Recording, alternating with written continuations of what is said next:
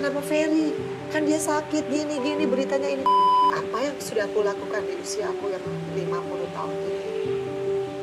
Itu dedikasi sih buat dia.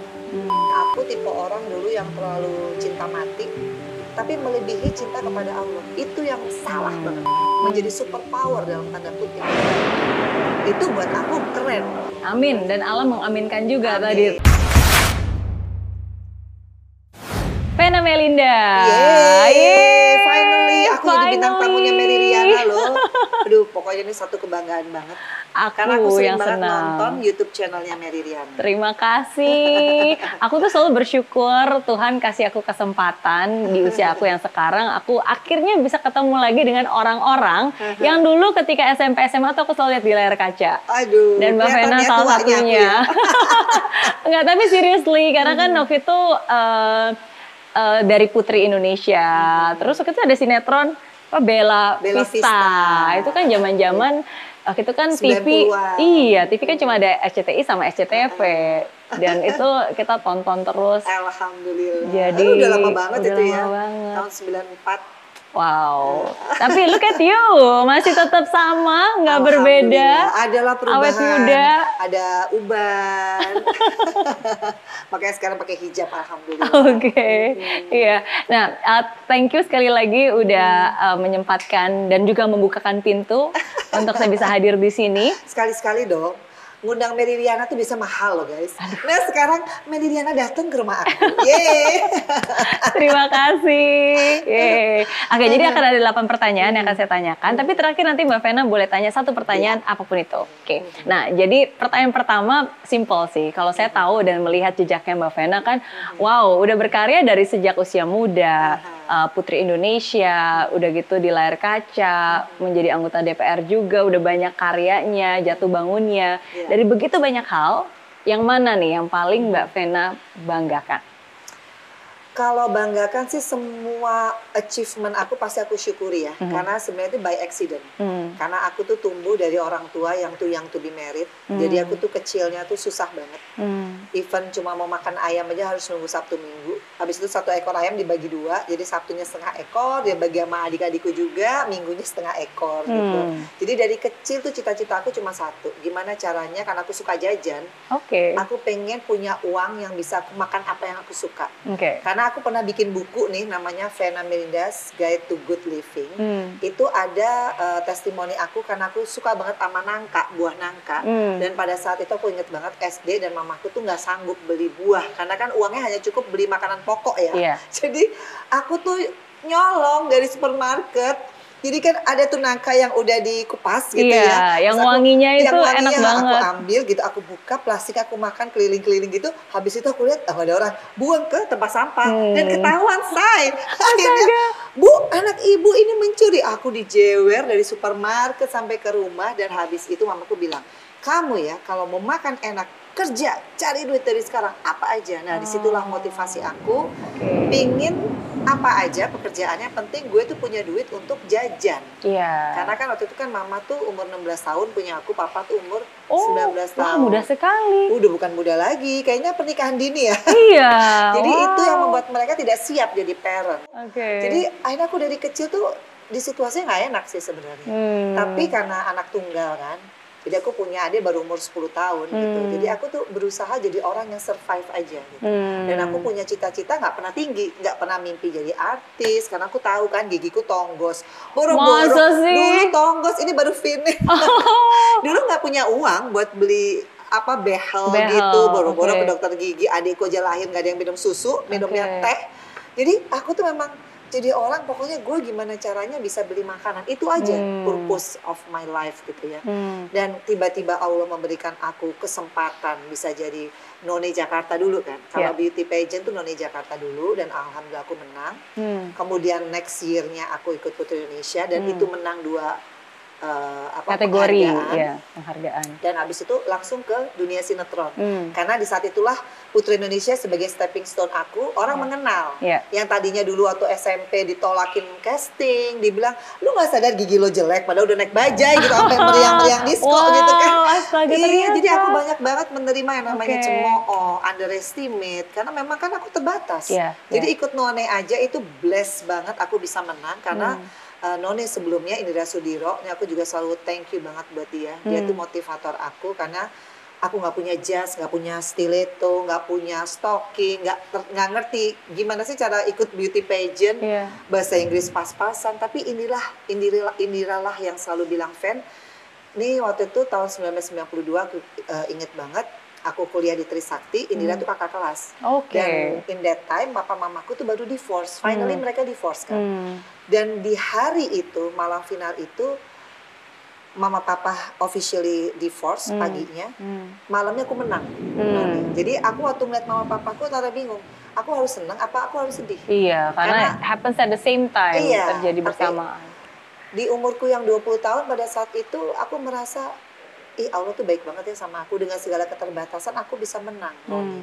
Hmm. Dan di tahun berikutnya Indira lagi bilang support pokoknya Fan lu ikut Putri Indonesia padahal makanya kenapa aku menang dua kategori karena Hmm. aku hanya mimpiku udah deh gue jadi Miss eh, Friendship aja deh karena Hmm. modal ramah kan gitu Iya. nggak mungkin lah mimpi jadi Putri Indonesianya tapi nyatanya aku bisa menang di dua Wow. kategori itu jadi di situ aku bersyukur karena apa ternyata mama papaku cerai membuat aku tuh bangga Iya. jadi kalau ditanya tadi bangga di profesi yang mana aku bangga dengan hidupku Hmm. karena setelah aku menang none hadiah 5 juta aku kasih mamaku karena aku Hmm. tahu mamaku tuh hamil adikku nggak punya WC yang eh, duduk Hmm. punya WC jongkok kan berat tuh perutnya Iya. jadi aku menang tuh nggak pernah buat aku Oke. semua menang dari beauty pageant aku kasih ke mama supaya dia tuh bisa beli makanan buat aku dan Hmm. adik-adik tapi di situlah rezekiku tuh nggak pernah putus Iya. dan aku yakin uh, perihnya mama menjadi single mom ya itu cukup lama sampai kerja di salon itu buat aku gitu dan akhirnya aku bisa membuktikan bahwa nggak semua anak yang broken apa bercerai adalah anak-anak broken home Iya. gitu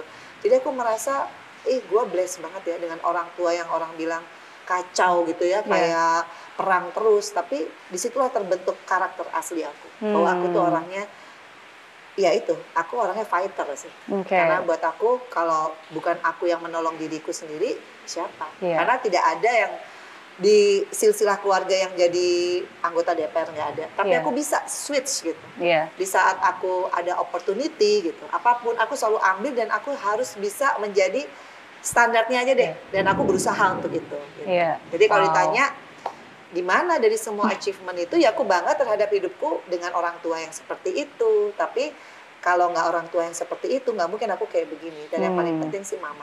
Hmm. Karena buat aku mama itu yang selalu memberikan aku dari dulu kecil.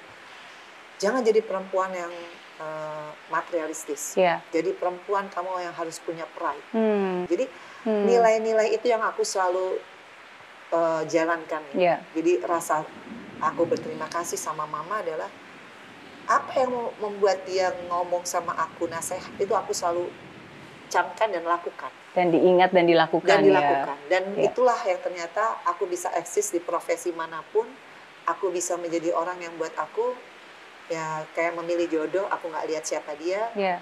tapi itu menyelamatkan aku karena apa kalau kita di dunia ini berbuat yang baik yang aku ingat adalah aku punya anak kan tiga Iya. orang kalau kita berbuat baik insya Allah nanti perbuatan baik kita dibalas juga dengan kebaikan Amin. jadi seperti itu Setuju, setuju. Tapi itu satu hal yang luar biasa sih Mbak Vena karena uh, yang dibanggakan itu bukannya apa yang Iya. didapatkan tapi menjadi siapakah Iya. sekarang gitu. berdasarkan ya itu proses kehidupan Prosesnya ya proses hidup yang menjadikan Mbak Vena Melinda menjadi seperti yang sekarang justru proses itulah yang Ya. akhirnya dibanggakan karena proses yang tidak mudah itulah yang akhirnya membentuk kita dan membentuk seorang Vena Melinda. Iya. ya, setuju sama lah kita Sama-sama wanita tangguh yang di yang dibentuk dari kerasnya hidup. iya tapi kita bersyukur Iya. karena kalau kita berarti kan terpilih Betul. karena kan banyak juga perempuan yang tidak menghadapi fase kehidupan yang wah kayak roller coaster Betul. Dia tidak akan kuat secara mental Ya. karena sebenarnya kalau aku melihat hidup itu adalah bukan pinter-pinteran Ya. hidup itu bagaimana kamu punya mental yang kuat karena hidup itu up and down Hmm. dan yang paling penting punya tetap jalur yang baik ya Iya, untuk apa pun lah yang dilakukan yang dipikirkan gitu Betul. jadi aku bersyukur juga pernah di fase menjadi politician karena buat aku tuh panggung aku wadah aku bisa menolong orang banyak jadi semua itu keniscayaan sih sebenarnya Hmm. Aku suka banget ketika Mbak Vena menyebutkan kata terpilih. Mhm. Kita semua itu Iya, terpilih. betul Kita terpilih untuk bisa merasakan sulitnya hidup. betul Karena kan Tuhan bisa ngasih itu ke banyak Iya. orang loh, tapi Tuhan memilih kita untuk melalui masa sulit itu dan memaknainya dan memaknainya. Berarti kan sebenarnya Tuhan percaya bahwa kita tuh tangguh dan kita mampu. Jadi untuk bisa melewat, untuk bisa berada di tempat sulit aja, ya itu sebenarnya nggak semua orang. Iya. Jadi ketika kita merasa oh ya saya terpilih ya, berarti kita melihat ada yang baik dan aku suka banget pemilihan kata Mbak Vena. Berarti Iya. udah bisa jadi asistennya Meridiana Oh ya? Kalau Meridiana lagi berhalangan, Vena Meridiana juga boleh loh. boleh Bercanda. boleh boleh. Iya. Tapi em, Mbak Vena sendiri, kayak tadi kan bilang em, Mama masih muda banget ternyata 16 Masih muda. tahun Jadi ketika beda sama melahirkan. aku, ya aku 50, ya dia 66 ya, mau 67 nanti Oh, Desember wow. gitu. Jadi papaku juga beda cuma 20 tahun. Kayak kakak adik gitu kalau pas lagi remaja adik, jalan. Udah kayak, ya masih sering berantem juga, karena aku Iya. tipe orang yang sangat suka argue. Hmm. Tapi aku anak yang paling nurut di antara adik-adikku yang lain, Hmm. yang kalau ngomong manis banget, tapi nggak nurut gitu. Kalau Hmm. aku tuh kayaknya, oh nggak bisa mah begini gini gini. Tapi Tapi- semua omongan mama nggak ada yang aku nggak Iya. Patuhi dan jalankan itu. Iya. Gitu. Apa kenangan yang paling diingat Mhm. bersama dengan Mama? Wah banyak, karena aku lahir melek di dunia tuh aku udah lihat keributan ya, yang Hmm. sebetulnya anak kecil tuh nggak nggak di harus di posisi begitu. Jadi waktu aku umur lima tahun itu, papa mama berantem hebat, aku tuh bisa bawa buku, buku gambar. Terus udah dari satu hotel ke hotel lain, namanya juga masih muda ya, masih ya gitulah, masih belum bisa kayak memanage dirinya gitu. Jadi aku tuh dari kecil udah dewasa sebelum waktunya. Hmm. Jadi masa-masa sulit di mana aku tuh harus pulang sekolah ngikutin mama kerja di salon. Hmm. Terus aku tuh nggak punya babysitter ya, boro-boro yang ada aku tuh punya anjing namanya Pedro. Oh. Jadi dia tuh yang manggilin beca. Terus dia ngambilin handuk aku, dia yang bangunin aku. Terus si anjing Pedro anjing ini. Pedro ini Oke. terus segitu aku kan orangnya kan dari kecil pengen makan roti ya suka makan roti dari sebelah rumah aku itu tuh rumah kakek aku ya jadi mama papa tinggal di rumah mertua kan gitu di rumah uh, orang tua papa aku di sebelahnya itu ada warung kelontong nah si Pedro tuh tahu aja kalau aku bilang Pedro aku pengen roti tiba-tiba dia bisa kan Pedro tuh separuh kampung separuh herder ya jadi Oke. tinggi gitu Wow. dia bisa lari tuh ya terus dia ngong gitu gong-gong-gong gitu dia ambil tuh roti eh udah berapa bulan Pedro mati lah diracun sama yang punya toko Oh. karena ya dia nggak bayar Iya. namanya anjing Iya, ya dia nggak bayar doang. tapi ah, di situ aku ngerasa ya ampun aku bisa loh survive gitu ya sekolah aman dengan seorang anjing dan kalau ada yang ngebully aku karena aku rambutnya pirang gitu ya Hmm. bilang Vena boleh Depok gitu aku nangis tuh Pedro loh yang jadi bodyguard uh dikejar tuh anak yang ngatain itu Wow. jadi dia tuh kalau aku di dalam kelas berdiri di depan kelas gitu jadi dia kayak best friend aku banget Iya, gitu jadi iya. dari bisa kecil, merasakan dan iya. menjaga ya. jadi banyak banget kenangan di masa itu gitu ya sama mama ya aku bukan anak-anak yang punya mainan nggak punya tapi aku selalu inget banget mama selalu bilang kamu tahu kan kehidupan kita susah nah kalau kamu pengen uh, sukses kamu harus jadi anak yang pintar jadi aku Hmm. tuh nggak pernah nggak ranking Hmm. waktu SD, Hmm. TK dan semua uh, apa ya namanya Hari Kartini anak-anak nggak ada yang mau pakai sanggul, aku pakai sanggul. Jadi kalau menang Putri Indonesia sebenarnya nggak heran ya karena aku Udah sudah belajar terbiasa. catwalk, udah belajar Iya. gimana caranya tuh tampil yang stunning gitu ya karena ya karena kehidupan itu aku harus Hmm. bisa menjadi apa yang memang harus begitu kalau kita mau Hmm. maju dan aku emang orangnya fast learner ya nggak pernah Hmm. mau untuk nggak pernah malu untuk belajar nggak pernah malu untuk tanya dan sampai aku nggak pernah tidur siang ya karena dari kecil Hmm. mama tuh ngelesin aku cari yang gratisan lah Hmm. misalkan ada sanggar apa aku les tari Bali ternyata aku bisa salsa karena Wow. basicnya adalah nari Bali Oke. jadi justru masa-masa sulit itu yang sampai aku bisa inget banget tuh SMP tetap ujian belajar pada mama papa tuh lagi berantem lempar-lemparan piring aku tetap lo belajar nggak ngaruh Jadi buat aku tuh wow banget gitu ya. Hmm. Eh, di saat yang kita kayaknya nggak sempurna dari sebuah keluarga, tapi pas aku tua kayak sekarang 50 tahun dan aku mengalami perceraian itu sendiri, aku ngerasa bahwa anak-anak anak-anakku Feral dan Atala Ya. dia pasti bisa juga maju, dia juga bisa survive. Kenapa? Karena aku kan pernah ngerasain orang Ya. tua yang bercerai, tapi aku tetap on the track. Ya, Aku tetap fokus ya, sama apa yang menjadi mimpi aku. Mimpi aku kan sederhana, ya, bisa makan enak. ya. Karena aku tahu kemampuan aku nggak nggak punya kawat apa eh, ke dokter gigi, nggak bisa kawat gigi. Ya sesimpel aja gitu. Tapi Hmm. ternyata Tuhan memberikan itu more than ekspektasi aku gitu. Ya karena aku percaya aku nurut sama orang tua, Hmm. terutama mama Hmm. yang buat aku tuh malaikat aku lah, guardian angel aku tuh mama. Dan Hmm. dia sebagai orang yang mungkin ngedidik aku keras, tapi aku akhirnya menjadi nggak pernah tidur siang karena kerjanya, eh gue ngapain lagi ya, Iya, baca, aktivitas, belajar acting belajar. sendiri. Iya, kalau nggak Hmm. belajar aku, ya aku nggak perlu les Iya. acting akhirnya karena aku mengeksploitir kebisaan aku apa dengan segala keterbatasan itu. Hmm. Di tengah keterbatasan tapi Iya. mama tetap bisa memberikan kesempatan Iya. untuk um, Mbak Vena bisa terus bertumbuh Dan ya. nasehat yang buat aku sih, kalau aku nggak nggak dikerasin sama mama seperti itu, mungkin aku akan fragile. Kan Hmm. mama orangnya keras banget. Tapi itu yang didikan militer yang gitu tuh yang buat aku jadi kayak perfeksionis. Hmm. Aku jadi orang yang benar-benar ya pekerja keras Iya, lah. iya. Jadi nggak bisa yang santai dan bisa jadi kayak orang one man show tuh aku jadi bisa gitu. Hmm. Karena harus bisa. Oke, ya kalau kita bandingin zaman kita Iya. dulu, kita kan nggak gitu beda jauh ya, beda Iya. 8 tahun dan dibandingkan dengan anak-anak sekarang. Iya. Anak kita- sekarang nggak bisa digituin. Iya, tapi ya hal-hal itu yang membuat kita jadi tangguh dan Iya. tough kan. Coba kalau sekarang itu udah langsung dibully netizen tuh. ada undang-undang perlindungan Ada- anak ada lagi undang-undang ya. Kalau dulu kan ya didikan orang tua yang keras itu membentuk Iya, ya. betul. Bagaimana kita unggah-ungguh sama Iya. orang tua tuh kalau orang tua ngomong mana berani sih. Iya. Meskipun sekarang aku pun argue tapi tetap aja kalau mama udah mendelik gitu. Apa gitu. Iya, Aku langsung iya mama. Tetap ada Ah, respect iya, kalau sekarang kan kita marah sama orang tua, wah dia lebih Betul. kalau bisa mungkin dia kita ngomong dia udah kabur kali. Nah, Iya. itulah memang zaman berubah kan gitu. Hmm, ya, tapi bagaimana kita bisa terus beradaptasi lah ya. Nah, Jadi itulah. apa yang orang tua ajarkan kita ambil dan kita adaptis adaptasikan dengan keadaannya Iya. sekarang.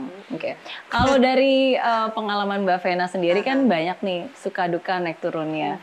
Apa kejadian yang paling sulit Ya. yang pernah Mbak Vena alami? Kalau seperti aku bilang ya, orang tua bercerai, aku nggak punya uang, ditolakin sama agent, sama PH, itu udah biasa. Dan aku nggak pernah menjadi orang yang suffer. Hmm. Tapi ada satu hal yang membuat aku suffer waktu aku jauh dari anak-anak, dari Feral sama Hmm. Atala. Aku nggak mau Setelah perceraian. setelah ya? after divorce. Jadi waktu after divorce itu nggak tahu gimana, aku sempet jauh Hmm. sama Feral sama Atala physically dan yang pasti secara apa ya yang biasanya 24 jam sama anak-anak Hmm. tiba-tiba itu tidak terjadi Hmm. aku udah mulai stres tuh nah stres aku tuh adalah kok bisa ya Hmm. bercerai tapi dampaknya itu jauh dari anak gitu Hmm. yang mana aku tuh ngurus anak bukan Ya. ibu yang abandon gitu aku Ya. ibu yang sangat nomor satu tuh anak bahkan aku meninggalkan dunia sinetron karena pada saat itu Atala tuh dibully sama babysitter aku Hmm. putuskan meskipun ini menghasilkan gua nggak mau deh gitu Hmm. tapi pada saat itu jauh aku tuh udah kayak orang yang nggak ada pegangan gitu Hmm. kok bisa terjadi ya apa salahku Hmm. gitu loh padahal kan bukan aku yang menginginkan perceraian Ya. Tapi sebagai perempuan kita kan tetap punya pride Iya. apalagi eh, kalau di agama Islam kalau sudah ditalak buat aku oh, oh is, selesai nih Hmm. ending nih udah gitu Hmm. tapi kalau aku yang mendaftarkan ke pengadilan karena aku tahu kan hak dan kewajiban Hmm. aku gitu bahwa ini harus selesai secara legal secara aga, apa eh, negara nah tapi dampaknya kenapa anakku makin jauh nah Hmm. di situlah aku mulai bukan hanya depresi tapi sudah nyaris-nyaris ya itu tadi nangis nangisnya itu sampai yang udah histeris sampai udah mau ketawa gitu. udah tipis banget Hmm. antara ya orang bilang kali udah out of mind kan Hmm. tapi satu-satunya orang yang selalu ada di saat-saat sulit itu adalah mama Hmm. jadi tetap makanya aku selalu bilang mama itu guardian angel karena dia yang selalu dia bukan merangkul aku terus larut dalam Hmm. kesedihan. Tapi dia selalu bilang dia pegang kepala aku, once kamu gila selesai. Hmm. Anak nggak kembali, kamu useless, loser. Hmm. Jadi ketegaran dia itu yang membuat aku oke, aku harus ngapain. Hmm. Padahal aku kurus badannya karena nggak bisa dan waktu itu di DPR, jadi setiap hari harus juga bisa bekerja untuk rakyat, Iya. tapi di hati ini hancur. Ya. Ya kalau mau dibilang itu sulit, itulah the hardest, the hardest moment ya in my life, di mana aku kehilangan, nah, anakku kan dua, Ya. kehilangan buah hati aku yang aku nggak pernah expect ini terjadi. Hmm. Logikanya hanya kematian yang bisa memisahkan. kita. Hmm. Tapi itu tiga tahun ya, aku suffer dan aku mencoba untuk kalau orang Jawa bilang tuh nyelimur ya. Nyelimurnya tuh aku menjadi anggota DPR yang banyak banget turun ke dapil aku Jawa Timur 6 untuk berbagi, lebih berbagi lagi. Semua program pro rakyat pokoknya Hmm. harus mereka nikmatin, harus mereka bisa akses sebagai pelampiasan aku. Iya, kekecewaannya disalurkan Iya, karena kalau aku situ ya. yakin kalau aku berbuat kebaikan, nggak mungkin Allah nggak ngebuka jalan. Iya. Dan tiba-tiba di 2016 aku lagi suffer, aku memuliakan Fania. Hmm. Fania ini yang buat aku penyelamat selain mamaku. Hmm. Karena bayi kecil ini yang membuat aku iling terus. Hmm. Aku nggak ada lagi yang nangis sampai mau out of mind nggak ada lagi. Hmm. Karena aku belajar dari anak kecil ini always smiling sama aku. Hmm. Dia dengan senyumnya dia aja, aku udah bisa healing. Hmm. Dengan dia pinter sampai sekarang, ya adalah anak kecil rewel kayak tadi ya. Tapi dia baca nggak pakai ngeja. Wow. Dia bisa jalan nggak pakai ngerangkak. Jadi banyak banget anak ini anak Allah yang dikasih ke aku di tengah-tengah aku tuh painful. Hmm. Begitu aku memuliakan Fania dan aku bawa dari rumah sakit, di situ tiba-tiba Feral sama Atala memutuskan tinggal sama aku lagi. Oh. Semudah itu. Wow. Tapi untuk menuju ke situ, aku nggak bisa ngebayangin kalau Allah nggak kasih Fania. Iya. Misalkan aku dikasih jodoh dulu, Iya. belum tentu aku akan di di healing seperti itu. Iya. Dan banyak hal yang aku belajar dari bayi kecil, fisiknya kecil tapi kekuatannya luar biasa. Hmm. Contohnya, dia nggak pernah kayak nggak bersyukur. Sementara aku, aku masih ada orang tua, meskipun Hmm. dia divorce, Hmm. tapi mereka masih ada dan Hmm. tidak pernah menyia-nyiakan aku. Hmm. Tapi Fania, dia, ya gimana sih kayak obat buat aku. Hmm. Senyumnya dia, ketawanya dia, pinternya dia buat aku semangat hidup kan. Dan tiba-tiba yang aku dari dulu pengen punya anak perempuan, punya suami aja nggak bisa. Iya. Tapi di saat nggak punya suami, Allah kasih Fani sebagai bonus. Anak kembali sesimpel itu. Padahal aku udah berjuang ke mana, ke institusi mana. Itu nggak ada jalan. Hmm. Tapi di saat aku memuliakan anak seperti Fania, di situ mulai terbuka. Hmm. Apa yang membuat Mbak Vena tergerak untuk eh, memuliakan Fania? Dalam arti berarti mengambil Iya. sebagai anak ya. Padahal Legal kan, ya. Secara legal. Soalnya kan em, ketika seseorang sudah bercerai, apalagi udah punya anak, ketika kita mengambil anak satu lagi kan Nggak mudah. nggak mudah. Apalagi kalau misalnya memang ada keinginan untuk menikah lagi, itu Iya. kan sebenarnya apa ya bawaan dalam Iya. tanda, dalam tanda kutip. Mm-mm. Ya percaya nggak percaya karena Allah melindungi aku. Hmm. Jadi 2013 bercerai, tiga tahun suffer, 2016 aku ketemu Fania, yang which is aku dari awal melihat dia sebagai anak yang prematur kan lahirnya. Dan dia kan sebetulnya hampir lewat gara-gara kurang cepat dibawa ke rumah sakit. Jadi kalau waktu aku dengar dari polisinya karena di penelantaran kan memang pidana, jadi nggak bisa kita jenguk biasa nggak Hmm. bisa. Kita harus berhubungan dengan polsek waktu itu. Mhm. Polseknya tahu aku anggota DPR, justru dia memberikan aku insight Hmm. gimana nih kalau ada anak istilahnya di abandon gitu Hmm. ya dan keadaan dia tuh prematur apa sih SOP kan mesti dibawa dulu ke rumah Iya. sakit dan lain sebagainya tapi tiba-tiba pas aku ngeliat dia setelah aku bayar di inkubator terus kemudian dia ngeliat ke aku di situ aku yakin karena ada bisikan ambil nih anak ini Oh. sama seperti aku waktu gimana aku tahu tentang Fania bukan aku yang Iya. menemukan gitu. Karena aku baru bangun tidur setengah lima, waktu itu masih jauh dari anak, aku baca artikel ada tulisan telah ditemukan bayi perempuan di masjid. Hmm. Di situ aku antara baru bangun tapi ada yang bisikin lagi, cari anak ini. Padahal begitu banyak berita tentang Hmm. anak yang bayi yang diabandon gitu. betul. Tapi nggak pernah aku nggak ada rasa bagaimana ini. Jadi ini udah jalannya Tuhan Hmm. untuk menyelesaikan permasalahan aku yang bisa jauh dari anak. Hmm. Padahal aku udah usaha secara manusia. Kau bilang tadi kan ke institusi mana mau cari keadilan dan lain sebagainya. Ternyata sesimpel itu Allah menyelesaikan. Plus Hmm. anak perempuan yang kamu mau. Wow. Karena sebelum divorce aku tuh keguguran, anak laki tapi. Bagaimana mungkin aku bisa punya anak perempuan di usiaku sudah 44 tahun. Ya. Suami juga nggak punya.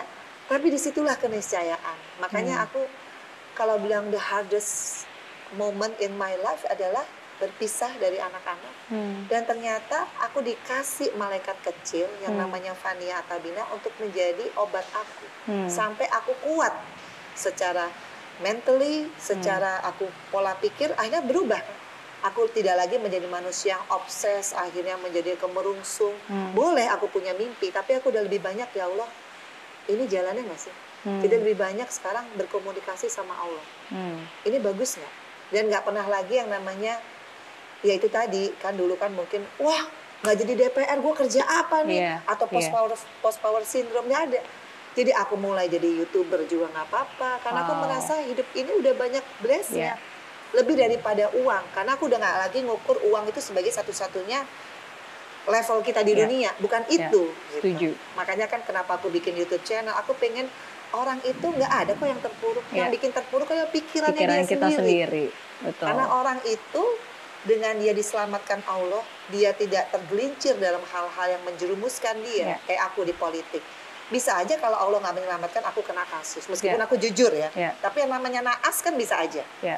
Bad luck gitu. Bisa Iya. terjadi sama semua orang. Kalau kita tidak fokus bahwa ini gue masih sehat, gue mau melakukan yang baik. ah. Nah, Iya. Allah kan tahu, Allah kan lihat. Ya. Oke, karena lo pengen melakukan yang baik, apalagi dengan memuliakan Fania, artinya aku bermanfaat dong buat hidup Hmm. dan sampai dia besar.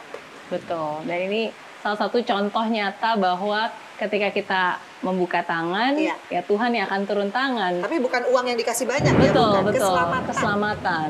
Betul. Oke. Hal paling spiritual apa yang Mbak Vena pernah alami dalam hidup? Iya ya itu ya. Hmm. Hal spiritual itu menurut aku pada saat aku bisa memaknai bahwa dulu aku pikir oh kalau gue cantik gue nggak mungkin bercerai lah. Hmm. Gue udah istilahnya totally nih sama suami gitu. Nah mungkinlah gue cerai. Ya. Tapi ternyata kalau Allah bilang, ya udah jodohnya sampai segitu aja. Dan aku tipe orang dulu yang terlalu cinta mati, tapi melebihi cinta kepada Allah. Itu yang salah Hmm. banget. Makanya Allah ambil kan. Hmm. Termasuk waktu itu anak-anak diambil dulu sementara, tidak Iya. dalam lingkungan aku. Iya. Apa yang aku lakukan? Ya kayak orang gila tadi. Iya. Tapi untungnya aku ada mama ya yang selalu jadi pengingat aku reminder bahwa ya kalau memang kamu sudah di titik ini kamu harus berpikir kamu mau ngapain bukan Ya. kenapa Ya. Mau apa Betul. karena kalau pikir kenapa wah nangis Wah. bombay kan eh kenapa gue udah begini gue udah salsa badan gue kayaknya nggak jelek tapi kenapa masih begini itu kan orang menyesali nasib Betul. nah, di situlah mama berperan Betul. Mama tidak pernah mendidik kamu jadi orang yang cengeng, Hmm. jadi orang yang meratapi nasib, Hmm. apalagi Hmm. kamu mau bunuh diri. Hmm. Waktu itu kan bawaannya "Hah," gitu karena ngerasa Ya. nggak bisa nerima kenyataan gitu. Ya. Tapi di titik ini aku sekarang spiritual aku ngerasa aku tuh makin dekat sama Ya. Allah. Ya. Dengan kejadian aku sempet dijauhin sama Vera sama Atala untuk sementara ya. Kemudian sekarang mereka balik lagi dengan caranya Allah, Iya. yaitu aku harus memuliakan anak yang pada saat itu memerlukan pertolongan aku dan ke depan. Karena Hmm. Fania ini kan masih jauh perjalanan Iya.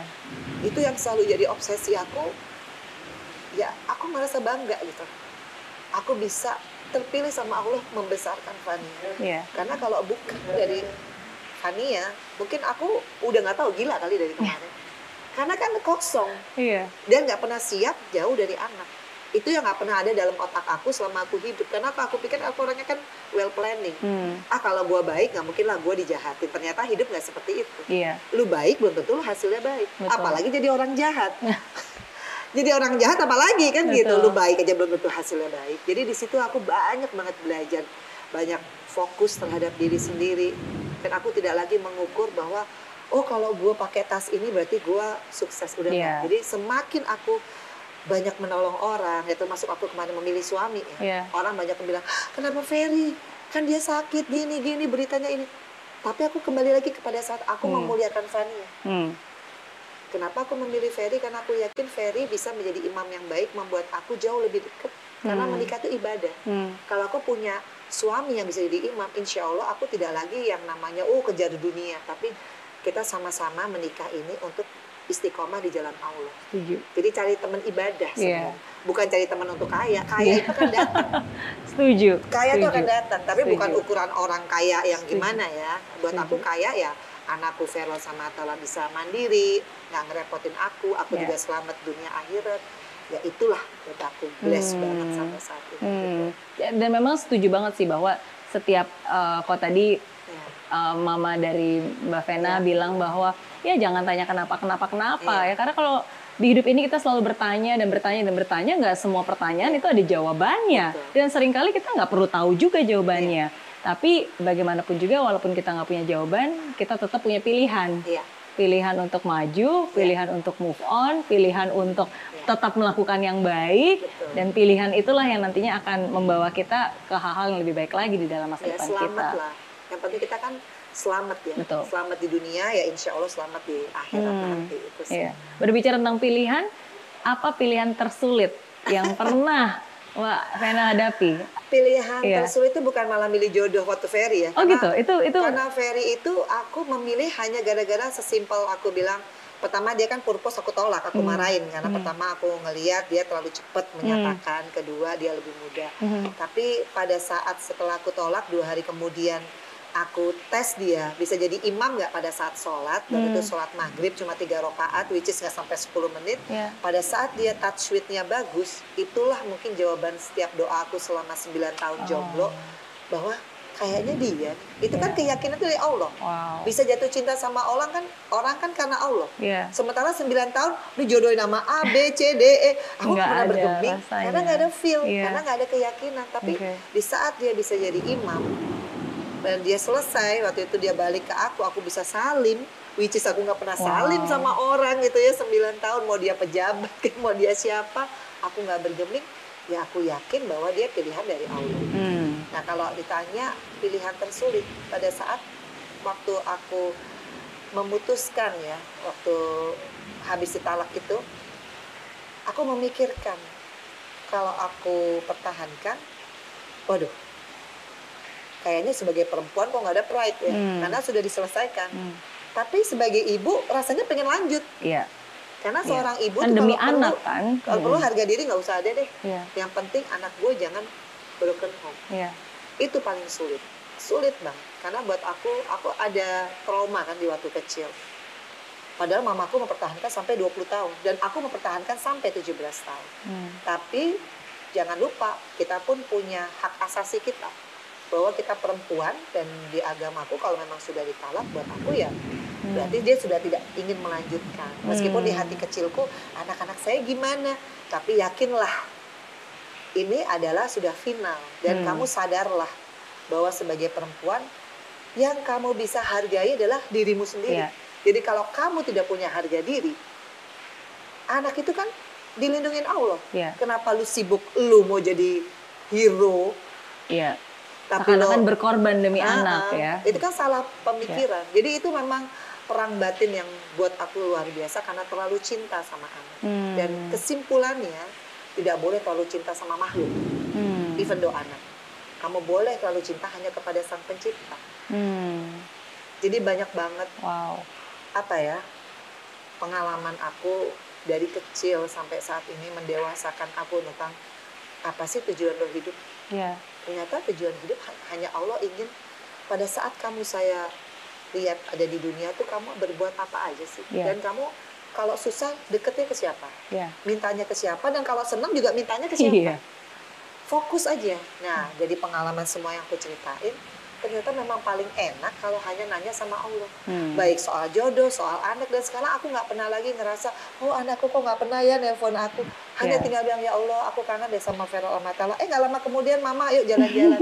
Sesimpel itu, tapi perjalanan untuk kita ngerti, muter-muter dulu. Karena biasa kita manusia ego kan. Iya, oh kita kalau anak anak gua, semua iya anak gue nggak boleh ke mana-mana. Anak Iya. punya gue kata siapa anak punya lo kan Iya. gitu. Anak itu kepunyaan Allah. Hmm. Nah, memang memaknai semua peristiwa itu memang aku harus ditempa dulu gitu. Hmm. sampai saya sekarang aku alhamdulillah ya mau jadi apa aja aku bangga Wow. nggak jadi DPR aku juga bangga kalaupun nanti aku kembali lagi di 2024 karena ada banyak banget PR yang buat aku ya kalau memang ada jalannya kenapa nggak aku berjuang yang Betul. penting untuk masyarakat bukan untuk memperkaya diri atau mungkin karena pengen gila jabatan Iya. karena aku udah ngalamin nggak jadi nggak jadi pejabat aku survive dan aku happy apa pun profesi Iya. Dan bisa menyuarakan suara wanita juga Iya, kan kan. platform ada banyak. Di tempat Nggak harus itu. jadi DPR, kita bisa memperjuangkan melalui YouTube juga kayak Mary kan, Betul. bisa memotivasi orang, orang nggak jadi useless, nggak jadi loser, Betul. gitu. Asumsi tersalah apa yang orang pernah berpikir tentang seorang Fenomeli? Iya, jadi dulu after divorce aku tidak seperti ini ya guys, tidak berhijab, masih pakai baju Vena Melinda yang dulu yang ketat. Jadi waktu itu pernah di fase yang jelek banget ya pemberitaan aku pada saat divorce Hmm. gitu. Dan cara mengembalikannya aku juga bingung. Hmm. Karena buat aku kalau berhijab itu karena dari hati, bukan karena pengen pencitraan. Iya. Finally kenapa aku berhijab? Karena pas pandemi aku banyak waktu merenung. Dan waktu itu Hmm. pernah ada waktu aku tidak ngomong sama Vero. Di situ aku kayak sedih banget. Dan aku waktu curhat sama Marini Zumanis, kenapa ya kok anakku belum buka puasa di tempat aku, kok buka puasa di Marini? Oh. Hanya satu kata Marini bilang, iya kita nggak bisa merubah orang, even anak sendiri. Iya. Yang bisa kita rubah adalah diri kita sendiri. Iya. Di situ aku pikir, kenapa harus berhijab? Iya. Padahal aku sudah nggak pacaran karena nggak pengen ada dosa. Tapi yang belum aku rubah adalah packaging. Hmm. Nah setelah aku rubah packaging semua berubah. Hmm. Dari orang yang mau isengin aku, orang yang playboy playboy dan lain sebagainya yang mau Oh. cuma iseng, itu menjauh. Kenapa? Oke. Aku menghargai diriku sendiri. Iya. Aku bisa menjaga diriku sendiri dengan ya pakaianku. Iya. Nah banyak orang berasumsi salah bahwa oh kalau pakaian ini ya bener lah gosipnya dia begini gitu Iya. kan. Iya. Tapi ternyata aku membuktikan bahwa nggak karena pada saat itu kan tahun berapa, aku Iya. berhijab tahun berapa, aku biarkan orang berasumsi salah. Tapi pada saat aku berhijab bukan karena orang, Iya. juga bukan karena suami, tapi Iya. karena diriku sendiri. Hmm. Nah, jadi itu semua membaik berjalannya waktu. Jadi kalau ada orang salah persepsi, ya salahku juga. Karena Hmm. mestinya lebih sensitif di saat sudah seperti itu keadaannya. Aku nggak boleh cuek. Tapi waktu itu aku Hmm. ah makin gue diginin, makin gue buat, makin ketat nih pakaian.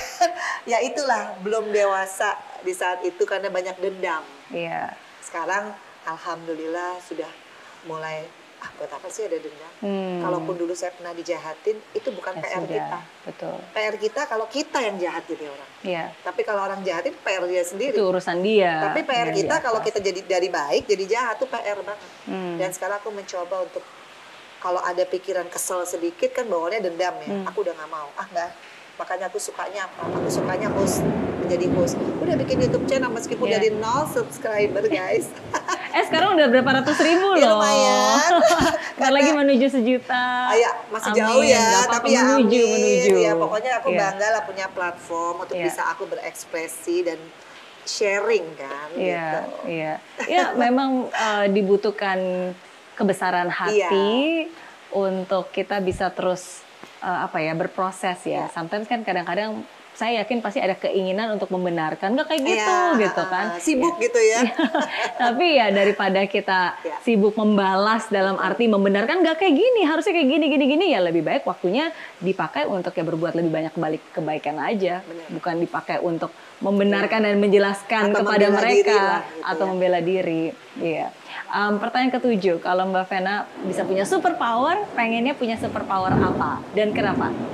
Kalau aku sih ngerasa superpower itu adalah bagaimana kita bisa ya itu ya hidup kan cuma sebentar. Hmm. Aku ngerasa superpower aku waktu aku bisa jadi DPR RI. ya. Hmm. Karena di situ aku belajar aku punya tiga kewenangan kan, bikin Hmm. undang-undang, aku bisa bikin budgeting Hmm. dengan mitra kerja aku karena tuh komisi pendidikan kan, Hmm. dan terakhir pengawasan. Aku Hmm. ngerasa superpower bukan karena senang sama jabatan yang dibilang dewan terhormat yang terhormat, tapi pada saat aku turun ke masyarakat dapil aku, Tulung Agung, Kediri dan Blitar, itu aku bisa mensosialisasikan program pro rakyat. Oh. Contohnya kayak sekolah merubuh. Mereka tuh kan nggak punya internet, nggak punya komputer. Gimana mereka tahu Iya. websitenya Kemendikbud misalkan? Oh ini ada loh eh, Iya. kartu Indonesia Pintar. Nah Iya. itu kan kalau nggak anggota, enggak, ya. iya kalau Iya. nggak anggota DPR RI yang turun langsung jemput bola, sosialisasiin dan habis itu kalau mereka bisa akses kita lihat Hmm. lagi seberapa perubahannya. Buat aku itu keniscayaan sebagai manusia yang sesungguhnya Hmm. bahwa dia dikasih amanah, dikasih jabatan, dia tidak menyia-nyiakan satu detik pun. Dia bisa berkontribusi sama Hmm. orang-orang karena kan basic needs kan. Iya. Pendidikan, kesehatan itu kan basic needs Betul, orang dan kita bisa betul. berjasa. Semua orang apa pun juga Nah. terlahir dari mana itu Betul. berhak untuk mendapatkan itu. Tapi kan karena ketidaktahuan, Iya. karena sosialisasi yang kurang dan tidak tepat sasaran. Oke. Kalau semua rajin turun, ya semua program pro rakyat tepat sasaran. Hmm. Bukan karena lo anaknya kepala sekolah. Nah, Iya. itu yang aku rasakan 10 tahun jadi anggota DPR. Betapa super powernya Hmm. Jabatan ini kalau kita gunakan dengan sebaik-baiknya. Hmm. Dan aku akhirnya menyimpulkan kenapa aku bisa dipilih sama Allah menjaga Fania. Hmm. Kenapa Vero bisa sukses? Kenapa Atala waktu kemarin dibegal persekian detik ini yang namanya linggis sudah di sini tiba-tiba ada orang lewat pada subuh nahan tuh begal kalau bukan Allah Hmm. karena perbuatan aku sebagai ibu Hmm. di situ aku makin termotivasi ya Allah kalau aku jadi ibu yang nggak benar Hmm. jadi ibu yang make zolim gitu Hmm. zolim akan jabatan Hmm. yang diberikan kepada aku Hmm. jadi orang yang tidak menggunakan sebaik-baiknya mungkin anakku nggak ada yang kayak begini Hmm. jadi aku maknai semua kalaupun nanti balik aku harus lebih lagi berkarya Iya. ya dengan caraku ya dengan tidak muluk-muluk tapi kerja nyata nah Iya. aku ngerasa ih di antara semua profesi tadi kan pertanyaan Riana yang aku merasa bahwa kalau jadi artis oke dapat duit dapat Iya. eh, ya banyak fans Terkenal, lah fans. terkenal Hmm. tapi kalau jadi anggota DPR RI yang amanah bukan hanya dia eh, bisa menolong orang bermanfaat tapi dia didoakan Hmm. didoakan itu kan bukan doain aku aja Iya. aku kan punya anak ya nurun lah semuanya Betul, betul. itulah leg- legacy makanya aku suka dengan pekerjaan ini dari yang aku benci sama politik Hmm. tapi ternyata aku punya caraku sendiri untuk berjuang Hmm. menjadi super power dalam tanda kutip itu buat aku keren. Iya. dan itulah mudah-mudahan jadi tujuan akhir aku kalau memang Allah berkehendak aku pengen deh jadi orang yang selalu bikin orang itu jadi sejahtera dengan kemampuan kita ya. Hmm. itu sih yang aku Amin. dan Allah mengaminkan juga Amin. tadi tuh. Ya, langsung amin. Iya, pernah nggak sih kepikir jangan hanya di DPR tapi ya em, eksekutif. eksekutif? Jadi waktu aku di DPR di eh, apa dapil aku karena aku rajin turun banget sampai semua masyarakat itu mengusung aku jadi dari eh, Bupati Blitar, Iya. Bupati Tulung Agung, Iya. Bupati Kediri dan memang alhamdulillah survei aku selalu ada di Iya. atas karena memang rajin turun tanpa money politics ya, tanpa juga black campaign.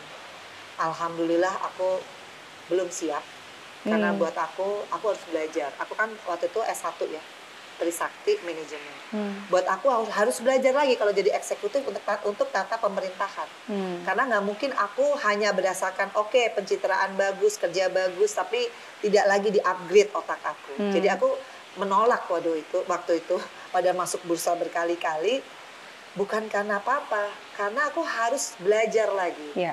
Jadi buat aku parlemen masih jadi platform aku untuk berjuang bagi masyarakat. Eksekutif mungkin setelah aku S2 atau S3 aku baru siap. Hmm. Gitu. Ya. Ya, Ya, in the future lah. in the future ya. In the ya tapi future. memang betul sih uh, seperti satu hal juga yang saya selalu bilang uh, ketika hidup memberikan kita kesempatan ya kita juga do not take it for granted kan. Kita harus bisa melakukannya secara excellence. Iya, Karena betul. kalau Tuhan atau hidup udah kasih kita kesempatan tapi kita cuma menggunakan apa pun juga yang bisa kita lakukan ya hasilnya nggak akan excellent kan. Jadi Betul. terus mengupgrade, terus belajar, terus memantaskan diri lah. Iya, betul. Mm, Oke, pertanyaan terakhir kalau gitu. Pelajaran terbaik yang hidup pernah berikan atau ajarkan kepada Mbak Vena? Hmm, perceraian orang tua aku, Hmm. perceraian aku sendiri. Hmm. Itu semua pembelajaran yang sangat berharga. Jadi em, aku nggak bisa ngebayangin ya kalau aku nggak terlahir dari mama yang kayak Mama Ayu gitu ya. Ini orangnya ada di belakang. Oh iya. yang sedemikian tough banget jadi orang yang selalu membuat aku selalu pengen jadi yang the best gitu. Hmm. pokoknya aku pengen jadi the best the best Karena rasa sayang aku itu selalu aku ingin buktikan dengan karya sih. Aku melihat gimana painful ya dia dari anak orang kaya mau kerja menipe di hanya untuk bikin aku sukses in the future dan she did it gitu. Jadi aku mungkin bukan kayak anak-anak yang eh mama I love you enggak. Iya. Tapi apa yang sudah aku lakukan di usia aku yang 50 tahun ini itu sebenarnya dedikasi sih buat dia Hmm. dedikasi buat mamaku yang sedemikian rupa dia tuh lulusan SMP tapi dia punya ilmu kehidupan yang luar biasa Wow. yang selalu ngajarin aku untuk selalu stand up gitu ya nggak nggak ada tuh kata ya buat dia cengeng karena dia nggak pernah nunjukin itu even though dia nggak punya uang waktu itu kawin juga kawin lari punya anak di usia yang sangat muda kan Hmm. bisa aja dia abandon me Hmm. tapi dia nggak pernah ngelakuin itu Hmm. dengan segala konsekuensi Hmm. di umurnya dia yang terlalu muda menurut aku. Iya. Ya itulah hero yang sesungguhnya. Jadi dia bukan hanya ngomong, Iya. tapi dia mencontohkan betapa ya karakter dan mental yang kuat yang menyelamatkan kamu. Hmm. Dan Tuhan sudah menitipkan ke orang yang tepat ya. Dan Ya. makanya Mbak Vena pun juga bisa menjadi seperti sekarang ini. Alhamdulillah. Karena ada wanita yang jauh lebih tangguh, jauh lebih hebat Iya. yang selalu mendoakan dan walaupun mungkin nggak punya jawaban tapi tetap selalu ya bersama yuk jalan Iya. dan dan always be there for you. Iya. Iya. Thank you. Thank you. Thank you sudah berbagi. Thank you sudah Iya. menjawab 8 pertanyaan saya. Aduh. Aduh. Dan seperti janji saya karena Iya. Mbak Vena udah menjawab 8 pertanyaan, jadi uh, you can ask me anything. Mbak Vena bisa tanya satu pertanyaan apa pun juga. Ah, apa definisi sukses bagi seorang Mary Riana? Oh, wow.